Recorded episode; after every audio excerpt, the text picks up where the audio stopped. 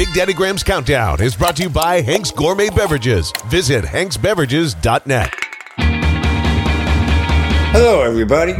Welcome to another chapter of Big Daddy's Countdown, where we're trying to find the 100 greatest albums ever made. Coming in at number 16, A Night at the Opera by Queen. Released on November 21st, 1975, goes three times platinum, gets as high as number four, no Grammys. Imagine Night the Opera by Queen getting no Grammy nomination. They ended up giving it a Grammy Hall of Fame. In other words, his entire album is in the Grammy Hall of Fame. But they didn't do that till like a couple years ago. And this record had to be a hit. Killer Queen was the record right before it. All Killer Queen kind of did was start to get him in the black.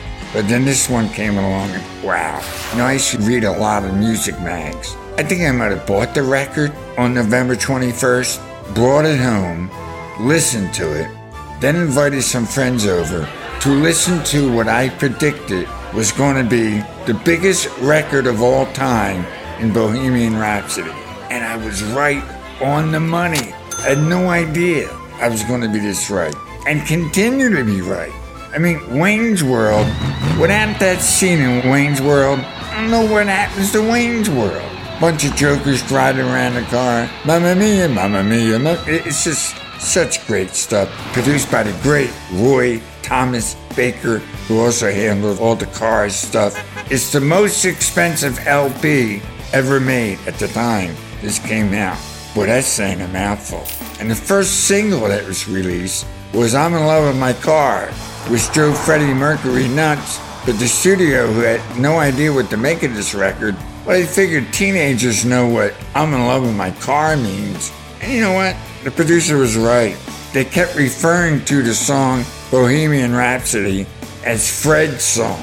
Because you gotta, you know, think back to when you'd never heard this song before.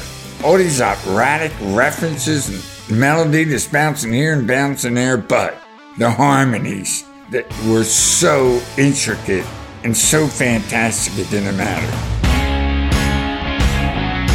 Coming in at number 16, A Night at the Opera by Queen.